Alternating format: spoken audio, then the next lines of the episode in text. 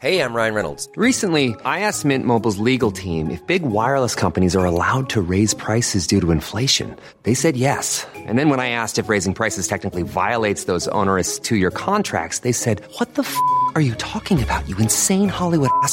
So to recap, we're cutting the price of Mint Unlimited from $30 a month to just $15 a month. Give it a try at mintmobile.com slash switch. $45 upfront for three months plus taxes and fees. Promo for new customers for limited time. Unlimited more than 40 gigabytes per month. Slows. Full terms at mintmobile.com.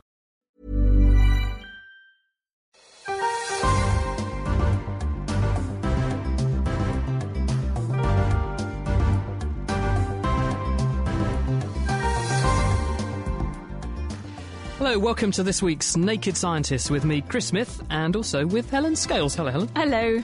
Now, in this week's show, how scientists have found a better way to conquer allergies like hay fever, and that's using a short course of injections, so a piece of research not to be sniffed at.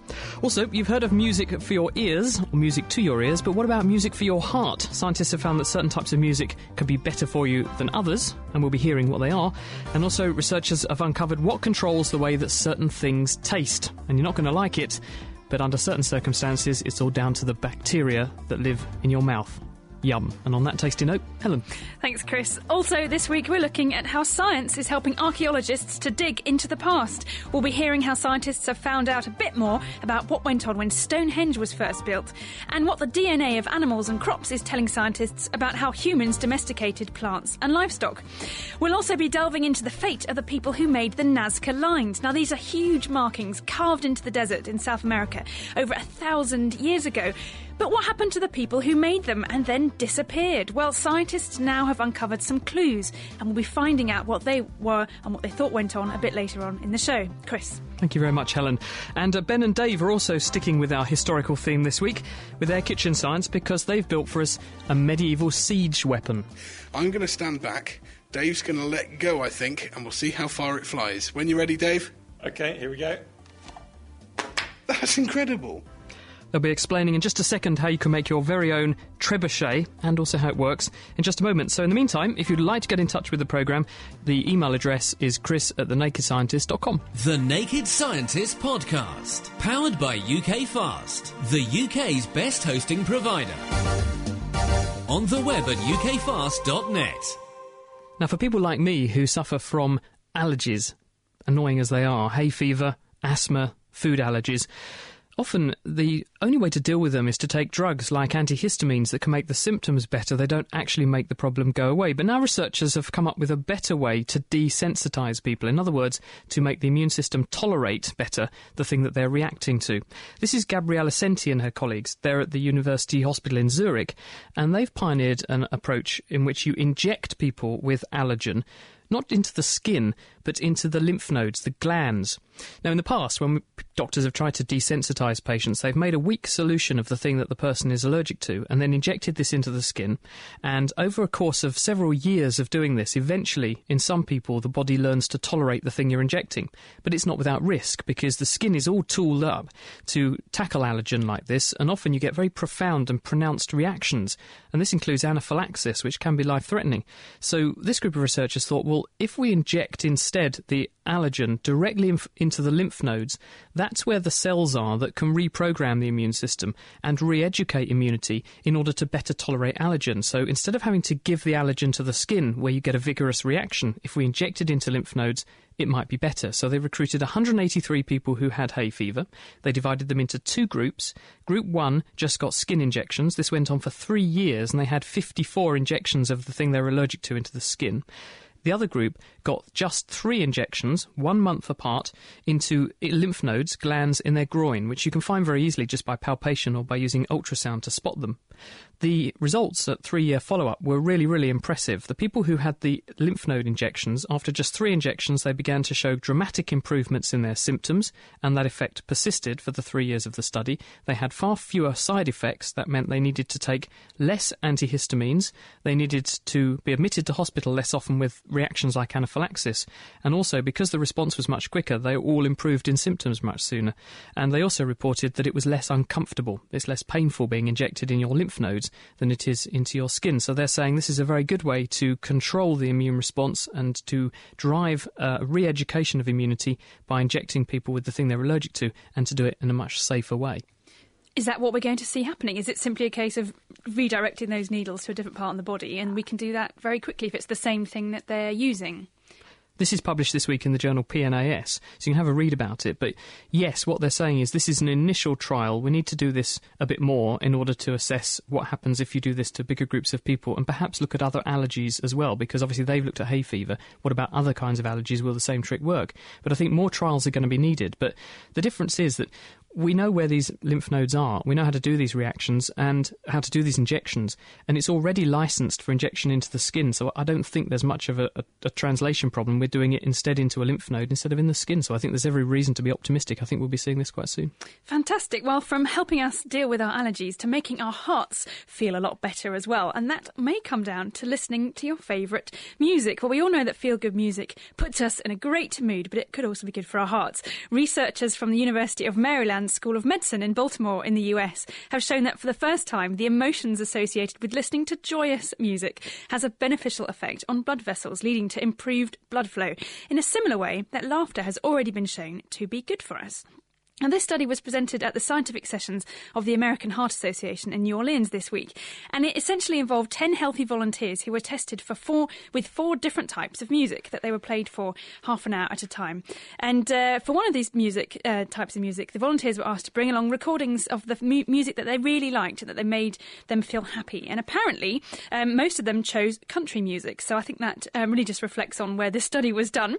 Um, they were also played music that they didn't like and that made them feel feel very anxious. And apparently, for most of the, these uh, experimental subjects, that was heavy metal music. Um, and thirdly, they were played music designed to be relaxing. So I assume that was some sort of waves or whale music or something. Uh, and a fourth session um, they were actually played videotapes, which were um, comedy shows that were intended to make them have a giggle. Um, now, to measure the effect of music on blood vessels, the researchers measured something called flow mediated dilation. Now, essentially, that determines how the lining of the blood cells, called the endothelium, actually responds to different stimuli, and that includes things like emotions as well as medicines and exercise, things like that. And it essentially is looking at how well blood is being delivered to the tissues. Now, to measure um, flow mediated dilation involves essentially restricting blood flow briefly along an artery in the upper arm using a cuff, so sort of holding the blood vessel down, then releasing it, and using ultrasound, you can measure how much the blood um, vessels respond, whether they increase in size or decrease, and you can get a percentage um, measurement out of that. Um, so the researchers then basically looked at this, um, played the music, saw what effect it had on their blood vessels, and they found that when they were listening to the happy, joyous music, their blood vessels expanded by, on average, 26%. Um, and a similar but smaller effect happened when they listened to the relaxing music. But the opposite happened when they were played the unhappy, anxiety inducing music, when their blood vessels actually constricted by around 6%. Now, the interesting point here is that um, when they watched the funny videos, the same effect of expansion in the blood vessels also happened, but to a lesser extent, only to around 19% of an expansion in the blood vessels when they were having a laugh. Or maybe they weren't. I was, I'm kind of interested to know if the subjects actually actually did laugh because we, we all laugh at different things, don't we? You know, we're not all the same. Um, but, you know, bottom line is well, why is this happening? Do we have any idea? That's actually still quite a mystery. The sort of link between our brains and our bodies is part of the human biology that's still very unknown. Um, it could well be something to do with endorphins, those um, happy chemicals in the brain. Um, and it certainly isn't the case that country music is going to work for all of us. It'll be more the case that um, it'll be the particular music that you like. But maybe, you know, just the good piece of news is spend a bit of your day listening to some of your favourite music, and uh, it might be good for you. So just do it. Why not? I think it's quite telling that the people who got the Ig Nobel Prize for Medicine a few years ago, Helen, uh, got it for showing that if you play someone or, or that suicide rates were correlated with radio stations playing a lot of country music. So, where radio stations in the States, this research was done, where they played a lot more country music, the suicide rate was a lot higher. So, um, it may have be beneficial to your heart, but it might not be good for your mood in the long term. Who knows? Now, also uh, this week, scientists have discovered that part of what we call taste may actually be down to the bacteria that live in our mouths. Now, this stems from a conundrum that's been revolving around the drink Sauvignon. So, in other words, the grape Sauvignon that's used to make wines like Sauvignon Blanc for a little while. There was a French enologist, a wine expert called Émile Peynaud, who published a book in the 1990s in which he drew attention to the fact that you get this burst of fruity flavour from a sip of Sauvignon after it's slipped down your throat. So, in other words, even after you've swallowed the wine, about 30 seconds later, you then get this so called retro aroma. You get this second taste. And no one actually knew exactly where it was coming from. But now scientists, uh, including Christian Starkenmann, who's a researcher at Firmenich in Switzerland, that's a flavour company, they've published a paper this week in the Journal of Agricultural and Food Chemistry, if you want to look it up.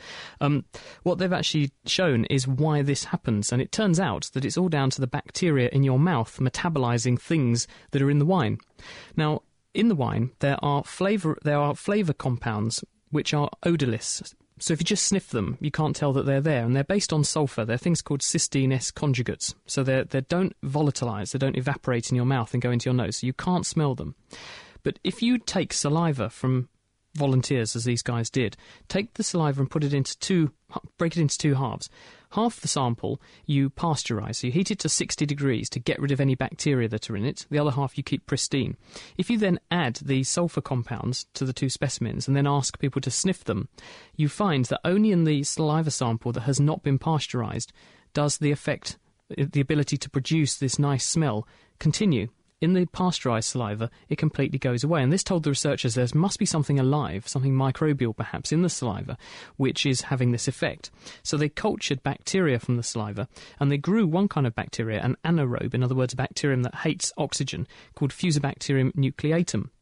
And when they added this bacterium to some mineral water with some of these other sulfur compounds, they were able to recreate the effect of the Sauvignon Blanc swishing around your mouth. So this shows that probably when you take a, a bite of certain fruits, when you drink glasses of wine like this, or certain other chem- um, compounds like um, bell peppers make a very nice similar flavourous burst in your mouth.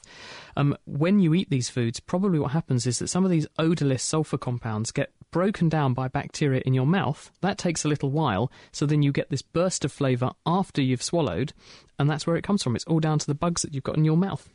Do we all have the same bugs? Because I imagine that maybe some of us have different types of bugs in our mouth. I know some people are more prone to certain sort of um, conditions like gum disease. I think maybe are, are, linked to that sort of thing. So are there people who are, have more of a fruit burst in their mouth than others? Do you think perhaps it could account for the fact that there are different tastes and flavours amongst different people, and also preferences for certain foods tend to run in families, and you acquire the bacteria that you have in and on your body from your parents because of kissing and the way you're born, and also breastfeeding and things. So it could be that uh, in fact tastes are down to the bugs that you have in your mouth to a certain extent, that's given to you from your parents, and this affects how you experience different foods.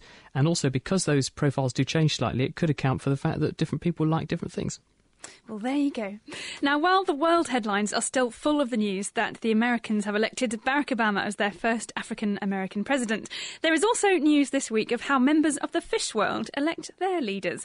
Well, when it comes to deciding which leader to back, most of the time fish reach a consensus to go for the most attractive of two possible leaders. But like stereotypical sheep following the flock, fish will also follow whatever choice most of the rest of their shoal take, whether or not it's the right choice or not. Now, this is a study from a team of researchers led by David Sumpter from Uppsala University in Sweden and Ashley Ward from Sydney University in Australia, and they published this in the, this week in the journal Current Biology. Now, they conducted experiments in aquariums with little freshwater fish called three-spined sticklebacks, and from previous studies, they already knew that these fish had certain preferences for particular leader fish, and they were ones that were just generally fitter, bigger, plumper, and that haven't got spots that might indicate that they have a parasitic infection. Now, what the researchers wanted to know was whether a shoal of fish as a um, come to a decision as a group on which leader to back, and whether that's by consensus. In other words, do they make decisions that reflect the general opinion of the whole group? Now, a similar thing actually happens in people when we're asked to sit on a jury in court. It was actually an 18th century French philosopher, Condorcet, who showed that as the size of a jury increases, so does the chance that the group will correctly decide if the defendant is guilty or not. But how do they know the, the defendant is guilty or not? Well, okay. I mean. Now that's just being difficult, but this is the same sort of thing that goes on in fish, and it's much easier to see in fish because um, they're essentially going for fish that are or are not attractive based on whether they're big, small, skinny, and spotty, and so on. And that's what Sumpter and Ward did. They made replica fish re- representing different levels of attractiveness, um, which we already knew um, that they do generally prefer. And put quite simply, the groups um, of fish checked out two possible leaders um, in the tanks and swam towards the one that they chose. Um, and the researchers saw that as the size of the shoal of of fish increased, the fish got better and better at accurately choosing the better leader, which was the one that actually was bigger, better fed, and so on. Um, while the consensus group was most accurate, most of the time they were mostly accurate. Occasionally, the shoal would slip up and make the wrong decision and actually swim towards the smaller, less attractive leader. But who can blame the stickleback? Since us humans, we do make mistakes as well, but we generally follow what everyone else around us is doing, whether or not that's always the right thing to do. And it can, of course, lead to stock market crashes as well if you subscribe to those sorts of values. Thanks, Helen. It is The Naked Scientists with Chris and Helen, and we're talking shortly about the science of archaeology and what archaeology can tell us about what happened in the past, of course. And we'll be talking with Preston Miracle. He's at Cambridge University, and he's an expert on what we used to eat and what bones can tell us about how we used to rear animals. We'll also be finding out about the plants that we used to grow and we grow today, and how we can interrogate the genetics of plants to inform out, informa- or inform us about that. Martin Jones will be here to talk about that, and also what really went on at Stonehenge. We'll be finding out what strontium isotope analysis of some of the bones that have been found at Stonehenge is revealing. Distilling the best science. The Naked Scientists. It's the Naked Scientists with Chris Smith and with Helen Scales. And don't forget, we're also live on Second Life. So hello to everyone in Second Life. If you'd like to join in with a bunch of people who listen to us in Second Life, you go to Second Life on the internet and you go to the Scilands, S-C-I-L-A-N-D-S. And then if you find the Naked Scientist mansion, you'll see the assembled crowd there listening to us. So hello to all of you. We're watching you. Helen. Still to come, we'll be finding out how animal bones, plant DNA, and strontium isotopes can tell us all about our ancestors. But one sad fact that we already know that is that throughout history, people have come up with increasingly ingenious ways to attack each other. But rather than asking, well, can we all just get along, Ben and Dave have decided to build a scale model of a medieval siege weapon to see how it works. I'm really excited with this week's Kitchen Science because Dave has told me he's going to show me how to build some desktop siege weapons just like they used for medieval sieges. Dave, what are we building? This sounds great. We're going to build a medieval catapult called a trebuchet out of a few bits of cardboard, a mug, some string, and a pen. This sounds fantastic. Is it going to be dangerous though? Is this something people can try out at home? On the scale we're doing it, you can certainly try this at home, although I wouldn't try and build a full size one without some serious training. So we're making a little one. I'm guessing in the medieval period they used bigger ones. Yeah, they used to build huge ones for knocking down castle walls. They could throw a 300 kilogram ball of rock up to 300 metres and keep hitting the same place again and again and again until the wall fell down. Okay, well, as long as nobody tries that at home, how should they build themselves a desktop trebuchet? Well, basically, a trebuchet works very similar to a seesaw. I don't know if you ever sat on one end of a seesaw when there was someone much lighter on the other end. Um, pretty much every time I sat on a seesaw, I found that was the situation. Yes, Dave. And then they shot up in the air. They did, and I just stayed on the ground. Oh, sorry, Ben. Okay, so the first thing we're going to make is the arm of the seesaw. So I've got a piece of cardboard about 20 centimetres long and about 5 or 6 centimetres wide. I'm now going to fold that into a U shape. So put two folds, a bit more than a centimetre apart, along the middle, so you get a U shaped cross section. So we've got a sort of cardboard trough that's about a centimetre wide. Yeah, that's right, and about two centimetres deep. And then we're going to put the pivot for the seesaw much closer to one end than the other, maybe about four centimetres away from one end. Okay, and for a pivot, you're just using a plastic biro and just pushing it through the cardboard. Yeah, that's right, it's really easy. Then to save weight, what you can do is trim the cardboard away from the two ends, so it's sort of approximately triangular, coming up to the pivot, so it's widest at the pivot, and going down again at each side. Now, the next thing we need, of course, for our siege weapon is a projectile. Right, so this is where we choose our real weapon. So what are we going to fling at people, Dave? Well, basically, you want something which is quite light, not going to do very much damage, and you want a way of tying a piece of string to it. So I thought a pen lid would be quite good for this, and it's a pen lid with a little hook on it to clip onto your pocket. Um, and what I'm going to do is take a piece of string, tie a loop in one end, and a knot in the other one, and then just feed that knot in under that clip. So I've got a string attached to the pen lid. Fantastic. So it is just a so it should be quite light and not too dangerous. And it now has a piece of string attached to it with a small loop on the other end, about five or six centimetres long. I'm guessing the string is to attach the pen lid onto the seesaw arm of the trebuchet. Yeah, that's right. We now need a way to attach it and a way which will let go at the right point of the swing. So what we're going to do is get a piece of wire. I've got one of those little ties which you use to tie up plastic bags. And I'm going to make a hole with a pen at the other end, at the narrow end of the seesaw arm. So this is the end furthest from the pivot. We're just putting a small hole through the middle of the cardboard. Yeah, that's right. And then I'm going to feed this tie through that hole. Oh, I see. So it's making a hook shape on that end of the pivot, and we can use this hook to attach the string that has our projectile on it. Yeah, that's right. Um, you might want to do some careful bending of the hook so that it doesn't fall out, and you'll probably have to do some research and development work to get the right angle of the hook. Well, obviously, when building a desktop weapon, we're going to need to tweak to make sure it's as powerful as possible. So we now have our cardboard seesaw arm with a pen stuffed through one end to act as a pivot and a little hook on the other end onto which we can attach our projectile. What else do we need to build a working weapon? Well, what we need is something to take your place on the seesaw. So we need something much heavier than our projectile. I think a mug's quite a good weight for this. It's something people are likely to have at home or in an office, so this is just a normal coffee cup. But I can see you've tied a bit of string onto the handle. Do we need that? We need some way of attaching it to the short end of the trebuchet arm, and a piece of string is the easiest way of doing that, really. Okay, so now we have our weight, in our case, a cup, but I guess people could use anything that they can tie a piece of string to. And that's tied on the short end of our trebuchet, opposite the end which has our little metal hook for attaching our projectile. So we must be nearly done now, Dave. You've run out of stuff to play with.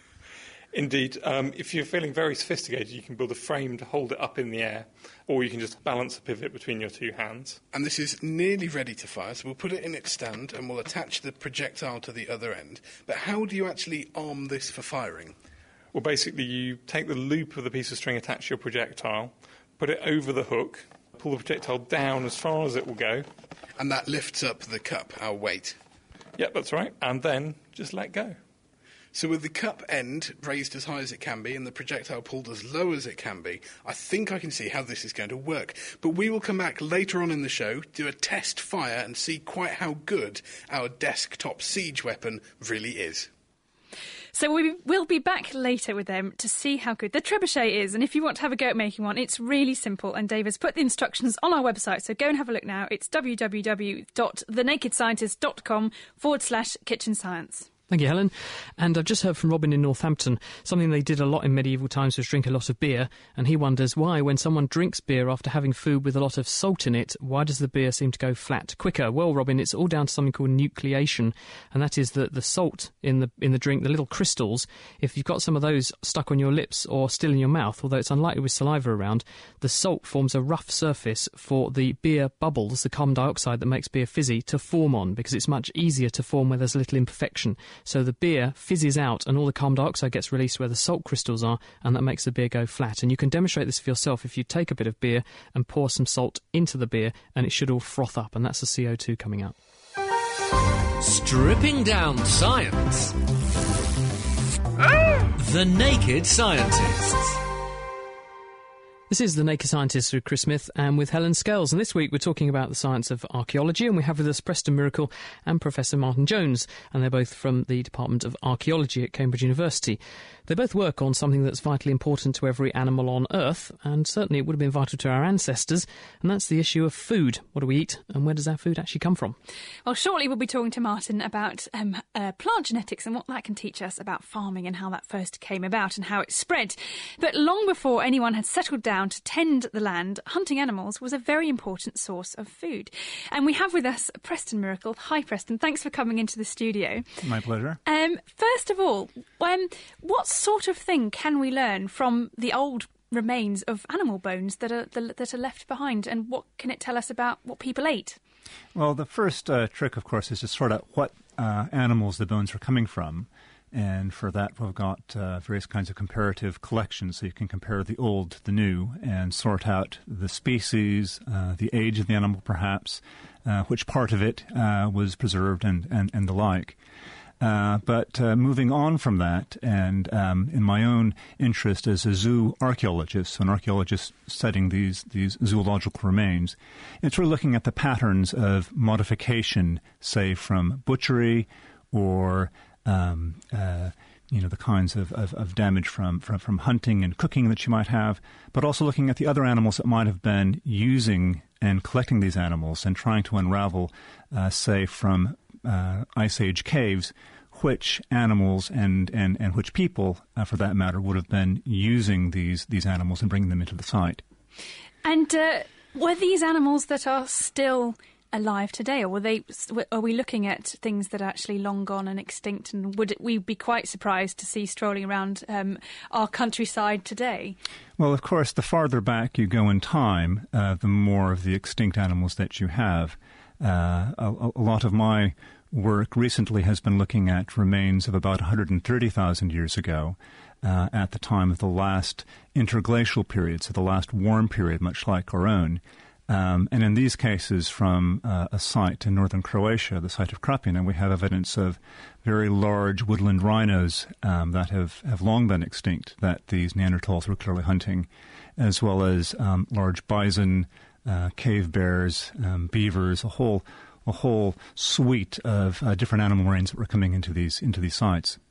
And I have to ask, but I know that it's quite controversial and there are people arguing maybe both ways, but how do you feel about how much those um, ancestral uh, people, uh, our ancestors, were maybe contributing to the demise of those species that are no longer with us? Well, it's it's uh, it's very difficult to find direct evidence of, of of just what happened to the Neanderthals, and and for that particular issue, we're of course talking about something that happened about thirty thousand years ago, so so much later in time than, than the particular site I was talking about. Um, my my my guess is that there is a, a fair amount of, of out competition by these new peoples. But um, I think we can see from the ways in which the Neanderthals were managing the food and the ways in which they were hunting different kinds of animals that they were extremely competent um, hunters. And and certainly in terms of their kinds of adaptations to the environment, were in, very, in many ways very successful to these to these ice age environments. So, looking at the hunting now, um, how do we know? How can we reconstruct? Um, what do we find um, in this sort of um, archaeological record that tells us about how our own ancestors um, were went out hunting and what they actually used, the techniques they used? Well, one question that one faces is, you know, were they hunting these animals as opposed to, say, just uh, picking up uh, dead carcasses, scavenging them, of course. And um, there are several lines of evidence one can look at. One is to look at what age of animal they were taking. So, are they uh, producing uh, a structure of, say, very young and relatively old animals, which is what you would expect to be finding on the landscape itself if you were scavenging? Or, as we can see again from uh, not just the site of Krapina, but many of these Neanderthal sites, that they were actually targeting animals in their prime of life. And so it's a very good sign that, that somebody was, you know, actively taking these animals rather than just collecting the carcasses when you get to the animals themselves, if you look at the pattern of of were they taking meatier parts of the carcass, were they um, again processing these these these meaty remains, it's again a very good indication that you had some kind of some kind of hunting as opposed to scavenging going on. And what kind of tools were they using? Well, what we have preserved is for the most part the uh, the stone tools. Um, some of these would have been serving as perhaps some kind of points on thrust spears, um, various tools for, for, say, cutting into the hide and cutting up the meat. Um, many of these tools were most certainly used for making wooden tools, um, and unfortunately, we very, very rarely have the remains of these wooden tools preserved. And uh, were they good at butchering? Had they, uh, uh, all that time ago, they figured out um, how to deal with these animals? Do we have any any, any evidence of um, of skilled um, stonework? Um, well, I, I think quite clearly so. You can see that they were um, making a, a, detailed use of the animal's anatomy to cut, uh, say, these rhino carcasses up into smaller packets for transport. And and there's a pattern of, of burning on the bones. You get burning on the very ends of them, for example, that suggests that these might have been um, roasted on the open fire. Um, so yes, I think I think these were very competent in terms of their manipulation of these of these carcasses. So we do know that they did cook the food because I think we're talking about that a bit later on today in the show is whether or not we actually have to cook our food. But do, do we generally find that cooking the meat was something um, that's been around for a very long time? I I would think so. The evidence is is fairly um, fairly ephemeral for these time periods. And cooking is one of the one of the real frontiers I think that we still are, are, are approaching and trying to get a better understanding of. But again, patterns of this kind of burning um, on the bones to me is, is very suggestive of some kind of some kind of roasting and cooking. Thanks, Preston. And uh, of course, one of the other things that uh, is very important to food is plant sources. And one of the things that we see commonplace today are domesticated crops. We grow them in fields and then we harvest them and we eat them. But was that always the case? Well, Martin Jones is also with us from Cambridge University. Welcome, Martin. Hello. Um, Tell us about, about when people first began to domesticate plants. Well, we've, um, we've been eating grass seeds, and let's remember that things like cereals are actually just big grass seeds. We've been eating them for a, a, at least 25,000 years. How do you know that? Um, there's a there are some sites, for example, a site on the Sea of Galilee, uh, which captured the remains of wild barley seeds um, alongside a whole range of other things, of fish, birds, and all the things they ate. Um, and uh, they were found on the fire. And in addition, uh, that site um, on the Sea of Galilee had grinding stones, and in the cracks of the stones were small bits of silica that, under a microscope, we can identify as coming from grass seeds. So our history, our, our, relationship with plants goes back a long time. We've got that documented, but yeah. it's a bit different to just go gathering plants than to physically grow them with the purpose of eating them or using them. So when do we think that happened? We can see that something big happens to the form of the plants around 10,000 years ago. And between uh, 9 and 10,000 years ago, in different parts of the world, um, in uh, Southwest Asia, but also in parts of China, you can see um, plants changing their form, and they're changing their form in such a way as they need the farmer to sow them.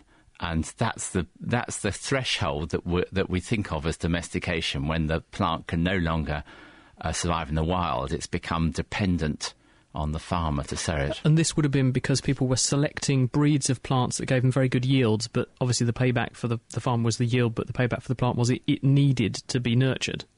Well, you can see it that way. I mean, I think um, also it's the plant evolving, so the plant is, in a sense, um, uh, going for an, for an option that is good for the plant. It's the plant that's evolving rather than the humans.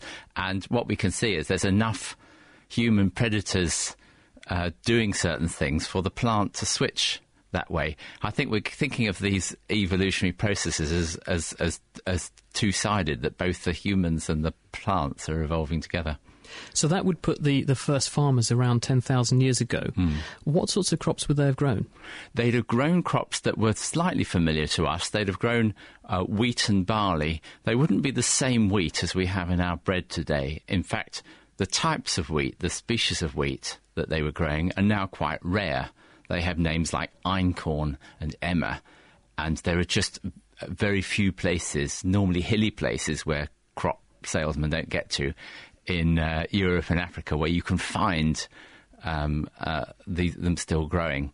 And in China, they would be rice and, and millet. Millet, we, we're most familiar as a kind of as bird seed, but in fact, a lot of people still uh, eat millet in, in North China.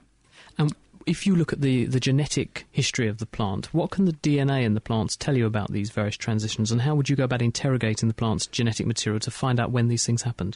Well, we're finding the answer to that question is changing every year because genetics is changing so fast. And uh, what we know now is that the DNA in the plant has a massive amount of historical information um, ab- about what's happened to it. And that comes in two forms on the one hand, there's a lot of DNA that doesn't seem to be doing much except slowly evolving, and that acts rather like the tachometer in a, in a lorry, that it, it, it traces a record of the journey the crop's taken through time. So some DNA you can tr- treat as a, as, as a marker of the journey, and you can trace back the family tree of, of the plant and where it spread to and where it started from. But also, um, the actual genes, the DNA that's making bits of the plant, we're beginning to realize that that can tell us a lot too. And the reason is that as the plant agriculture spreads around the world, it spreads into different environments, and those genes have to change accordingly. And also, when people moved, they presumably, if they had a good yielding crop, they would have taken some of that with them. So that presumably can tell you a bit about not just where the plants went, but where the people went too. Absolutely. In fact, um, now because um, genetics has affected every um, branch of archaeology, um, you can have a, a group of different gene- geneticists. You can have one looking at the human genes and forming maps and journeys of spread. You can have another geneticist looking at the crop genes and, and doing a map of the spread there. And you can have a third set of geneticists who are looking at the disease genes, and they're all tracking the same um, pathways, which are the pathways of our human past. And what does this tell us about the way that humans got around the Earth, and, and what impact do these changes you see in the plants have on what we understand about early human population civilizations and, and people getting together in communities? Well, one thing to, to bear in mind is, is that uh, humans were getting around the Earth before domestication uh, happened. And so on the one hand, you can you can see humans going to the northerly latitudes uh, some, way before agriculture. So by um, by thirty to forty thousand years ago, there are humans in the Arctic Circle, and that does say something about how they were interacting with animals and plants. Um, you can see also. Uh, farmers getting into the Arctic Circle, for example, you, we've done some work with barley, and, and that has shown a similar picture. Thank you, Martin. That's Professor Martin Jones, who is from the University of Cambridge, and before him, Dr. Preston Miracle, who also works at the University of Cambridge and was looking at how we can find out what our ancestors did net by looking at the bones that we left behind. Helen. Well, we find out a lot about people in the past from their food, but we can also find out things from bones and teeth. And Dr. Jane Evans from the Geological Survey in Nottingham has been looking at a site near Stonehenge and looking at not just how it was built and things like that, but the people who were there. And it seems that they brought their own meat with them. But Ben met up with her to find out some more. Well, what we've done is used uh, strontium isotopes, which can trace the, the effect of soil composition on your diet, to look at ancient migration patterns in humans and animals. So, why is it that you can use strontium and the different isotopes available to actually find out where things have come from? Well, strontium basically comes from the rocks. Uh, from the rocks, it gets into the plants and into the food chain. And the advantage of strontium is that it's basically linked to the, to the age of the underlying rocks. So in Britain, we have a huge diversity of rocks of different ages, and these all tend to give a different strontium isotope signal to the overlying biosphere. And uh, so we can pick this up and make use of it. And specifically, you've been using strontium isotope analysis for archaeological purposes. Whereabouts were you based? Well, we've done a lot of the work uh, in and around Stonehenge, and one of the great advantages of the Stonehenge area is that it's based on chalk, the chalky downs. And the chalk has a very distinctive isotope signature, so this gives us a chance to be quite clear about who and what has been raised on the chalk, and who that we find buried in the chalk actually had to have come from somewhere else. And what have you been able to see?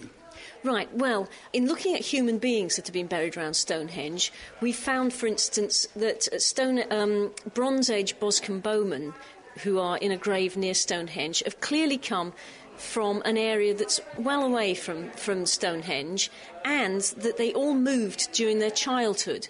So we've got the first definitive evidence of human migration from the human remains as opposed to extrapolating this from the artifacts that people find in the graves. So, strontium isotope analysis is so powerful that you can actually plot how people have moved throughout the course of their life throughout their childhood, one of the restrictions for humans, not, not perhaps for animals, but for humans, is that our teeth form in childhood. And therefore, since it's the tooth enamel that we use, we are restricted to looking at where people were during their childhood. But that in its own right can be quite interesting. And so, with animals, can you do the same sort of thing? With animals, their teeth form in a slightly different way, and uh, particularly with uh, grazing animals, their teeth are forming through the animal's maturity. So you can actually track the history of the animal's grazing into a later period of its life relative to a human. So some of these animals that we've looked at do appear to have grazed in areas quite well distant from the chalk where they, their remains are found. So, what do you think this says about the area where the remains were found? Was there something special that attracted people and their animals? Well, I, I think there are a number of things. I think the interesting thing about the animals first is that they're not all local. So, first of all, we can immediately say we're not dealing with a small local feast. Neither are we dealing with a place where people come from far away, but animals and meat are supplied by local suppliers. We're looking at a situation where people are bringing animals from quite distant places and quite disparate places to this site. And by that very observation, it appears it must have significance and importance. And Durrington Walls itself is a huge site. So, yes, it must be that it has some meaning for these people, and that these people from different parts of Britain are communicating and contacting each other and drawn by the same set of principles and desires to come to this place. So, a technique of geological origin, looking at the strontium isotopes in rocks, allows us not only to use this as an extra tool for archaeology, but also to learn something about our social history. Yes, I, I, find that the very attractive side of this that you can go from a bunch of bones to Neolithic communication. So, a technique from geology crossing disciplines to tell us a story about Neolithic life in Britain. That was Jane Evans from the NERC Isotope Geosciences Lab in Nottingham. Thank you, Helen. This is The Naked Scientist with Chris Smith and with Helen Scales. We're talking about archaeology and what we can learn about our past and our possibly our future, you could say. But We've heard about how agriculture first got started, and sometimes the land just isn't suitable, and trying to farm it can cause it to change forever, and it's suggested that this could be what happened to a group of people called the Nazca, who were down in Peru. They're the people responsible for making those amazing Nazca lines, which are carved pictures that you can see in the surface of the desert, uh, including from the sky. If you fly over it, it looks very striking. Now, much of the area around where the Nazca lines now are is desert, but it wasn't always like that. In fact, it used to be very good farmland, and it supported a very big population, and it was rich in huarango trees. But the Nazca people and the huarango trees now seem to have vanished, and that happened at about 800 AD. So we sent our naked archaeologist, that's Diana O'Carroll, to meet Dr. David Beresford Jones to find out what happened. Well, Nazca is a culture which existed on the south coast of Peru. That's in the valleys of Nazca and, and Ica from around about the time of Christ through to about 500 AD. It's famous now, of course, because of the Nazca lines, which thousands of tourists go to every year and fly over, which are giant geoglyphs etched on the surface of the desert pampa, which can only be seen from the air and give rise to all sorts of extraordinary theories about aliens, etc., etc. But the people who actually produced those lines, or most of them, were the Nazca people, who are the main subject of my interest. So, what does the area look like today? It's the top end of the Atacama Desert. It's one of the oldest and driest deserts in the world. It never rains there. The only sources of water are the rivers which flow down off the Andes and then into the Pacific. So the oases along those rivers were where people lived and where these cultures flourished. What happened to Nazca culture? Why had they disappeared from the archaeological record by 800 AD? Well, Nazca culture, classic Nazca, if you like, we know about through a, a, very beautiful art form which is expressed through their textiles and through their ceramics. It's an art form which paints a picture of, an, of the natural world and all those sort of fertility factors which underlie their agricultural production. That sort of rather conservative artistic canon, if you like, suddenly fractures into three completely different art styles, which include themes of war, and warriors, increased depictions of headhunting. Around about the end of the classic Nazca period, there are fewer habitation sites, and there's also evidence from human skeletons that human life expectancy was falling and infant mortality was rising. So this all adds up to a picture of uh, some major social change going on around about that time. So, how did archaeologists explain this before? Well, the old explanation is a, an explanation which is generally applied to all culture change in the Andes, is that it was caused by an El Nino event. So the amount of rain which is deposited in the mountains from the Pacific Ocean goes up huge amount and the rivers flood dramatically.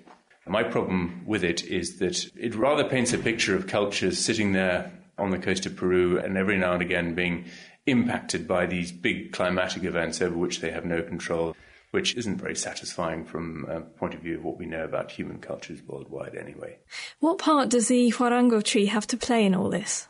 The huarango is a trees from the genus of Prosopis, and it's the dominant tree species on the coast of Peru. I suppose that what I argue in, in my work is that its importance, although we can appreciate quite easily its importance as a human resource, its importance goes far beyond that because it is actually a keystone species in this particular called riparian. In other words, these oases along the rivers. Because it's leguminous, it fixes nitrogen into the soil, which improves soil quality through that and through a, a bunch of other effects. It has effects on soil moisture, it creates a different microclimate, and modifies all these extremes of the desert environment to make it a more pleasant place for humans and, and indeed for other plants and animals. So, if this tree was pretty essential in maintaining the soil, does that mean that Nazca culture went through such a dramatic change because they chopped too many down? That chopping down of the trees, a gradual process of human induced change, then exposed the landscape to these El Nino events. So, the El Nino events in the absence of this gradual change, were not great catastrophes at all. There were times when the water table was replenished and there were probably years of abundance. The reason people were chopping down this tree is, of course, increased agriculture in order to clear this woodland in order to have larger and larger fields. But the landscape essentially was unable to support that sort of agricultural production after a certain point in time. What lines of data did you have to follow to prove this? First of all, and rather obviously, there are a whole bunch of relic tree trunks scattered across the landscape, which is now completely empty of any vegetation whatsoever. So we can record the positions of those tree trunks and therefore record where woodland used to be, where it isn't anymore. Secondly, we can look at middens. Those are rubbish dumps where people have been disposing of their rubbish in the ancient past to see what they were eating. And that can give us a kind of proxy indicator for changed ecological conditions. And we can look at pollen. What we can see in those pollen records is a lot of huarango pollen at the bottom of the sequence, in other words, going down in time. And then as you go up the sequence, up the archaeological stratigraphy, if you like, and therefore forward in time, a gradual falling away of that huarango and indeed of the other trees which make up that riparian woodland, acacia, etc., and agriculture signals appearing in that pollen record. Until we get up to the top of it, where we've got a signal which is completely dominated by chenopods and amaranths. Now, those are weeds, effectively, weedy species which grow in agricultural fields and are very tolerant of saline conditions. And that's the sort of signal we get right at the top before we eventually convert into a landscape as it is today, which is really, as I say, got no vegetation in it at all. I think there's a lesson in that for us all, isn't there? There was David Beresford Jones, who's at Cambridge University, explaining to Diana O'Carroll why change in land use seems to have caused trouble for the Nazca people, and that eventually led to their demise. Bringing the facts to bear. The Naked Scientists. You're listening to The Naked Scientists with Chris and Helen, and now it's time to welcome Diana O'Carroll back into the studio for this week's question of the week. Hello, Diana. Hello, Helen. Well, this week I've been slaving over a hot stove to find you the answer to this one. Hi, this is Kathleen from Portland, Oregon, in the United States, and I'm wondering why are humans the only animals who cook their meat? Does it give us an advantage against parasites, or is it just cultural at this point? So, who was the first head chef, and why do we need them anyway? I'm Robert Foley. I'm Professor of Human Evolution at the University of Cambridge in the Leverhulme Centre for Human Evolutionary Studies. Cooking is certainly unique to humans. There's no other species that does it. There are obvious reasons for that because we're the only ones that can make fire, which is a prerequisite. So in a way, fire comes first and then cooking becomes a process after it. It's becoming clear that really cooking provides quite a number of advantages. Richard Wrangham from Harvard has been doing a lot of experiments looking at how cooking can change the nutritional value of food.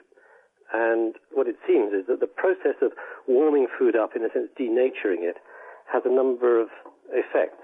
One is the food's much more tender, and that we know. Eat a cooked carrot instead of a raw carrot, and it's much easier. So we can spend less time chewing, we can swallow it faster, and we can digest it faster.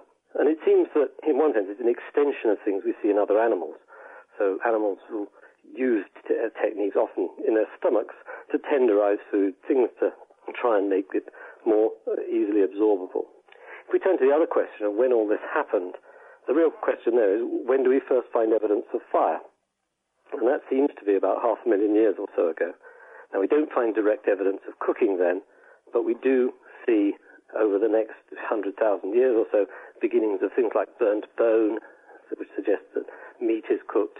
And so it's probable that it goes quite a long way back in our evolutionary history. And some people would argue it's really a very major change in the way we are able to, to live and survive. But cooking can also affect how digestible food is. Hello, my name is Peter Lucas, and I'm a professor of anthropology at the George Washington University Washington, D.C., in the USA. Now, there's a second possible advantage for cooking is that it improves digestion. We've done a model study here, particularly with Jung Chuen Chui when she was here, and is now in the University of Purdue in the USA. And she found that yes, cooking does to some extent improve digestion, but you only need to cook something for a fraction of the time of what you actually do in order for it to be digested properly. The cooking times that people adopt when they normally say this is cooked, seem to reflect very strong mechanical changes in the food. In other words, these are things that affect your perception of food texture and allow you actually to eat it very much easier, very much shorter eating times than you would do if they're raw. And that, I think, is the is what I would give as essential answer at the moment. So it looks like fire brought about those tender and juicy steaks. There's definitely an advantage to cooking. Apart from bug killing, you don't have to bother chewing for as long, as Professor Lucas argues. And this is why we get away with having wonky teeth, apparently.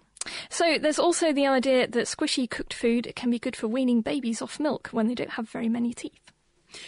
And on our forum, um, JNA pointed out that ants actually make fruit fly soup using their own digestive enzymes, and RD mentioned that Japanese macaques not only wash their potatoes, but they season them in salty water. Mmm, delicious. So, from the animals of this planet to something totally out of this world. Hi, it's Jake from South Dakota, and I was wondering if a balloon filled with helium would float on the moon. So, what would you do if you were planning a party on the moon? Let us know by emailing chris at thenakedscientist.com or by writing, on, writing it on our forum.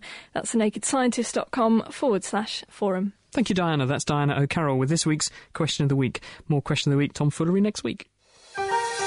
Lifting the lab coat on the world's best science. The Naked Scientists. This is The Naked Scientists with Chris Smith and with Helen Scales, and we're talking about the science of archaeology this week. Time to trip back now to the Middle Ages. Helen. Yes, we left Ben and Dave constructing a medieval siege weapon out of a few things lying around the office. So let's go and see if they really are capable of siege, of waging desktop warfare. Welcome back to Kitchen Science, where today we're building our own desktop version of a medieval siege weapon. Earlier on, we built ourselves a trebuchet. This is basically like a seesaw, but with the pivot much closer to one side than the other. On the short side, we've put a big heavy weight, in our case a cup, and on the long side is where we're going to put our projectile. Now, we've actually just got a pen lid on a piece of string because we don't want to throw anything dangerous. Dave, are we ready to fire?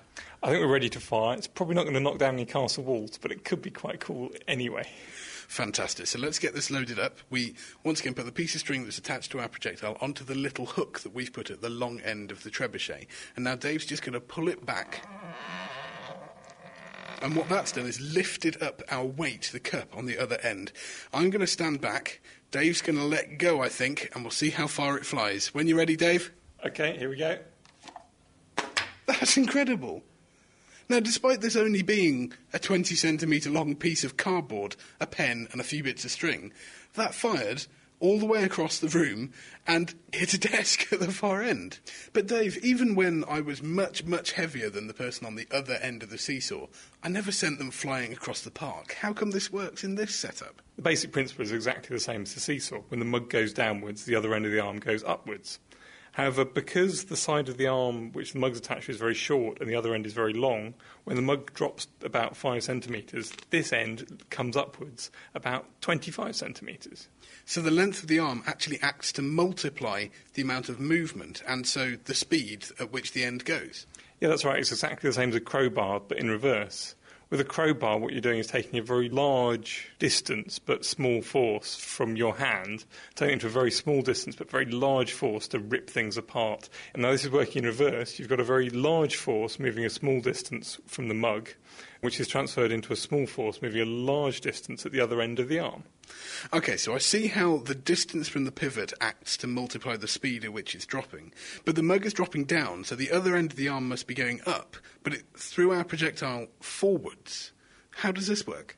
Well, because the mug's acting to rotate this arm, by the time the mug gets to the bottom of its drop, then the arm is going to be going sideways.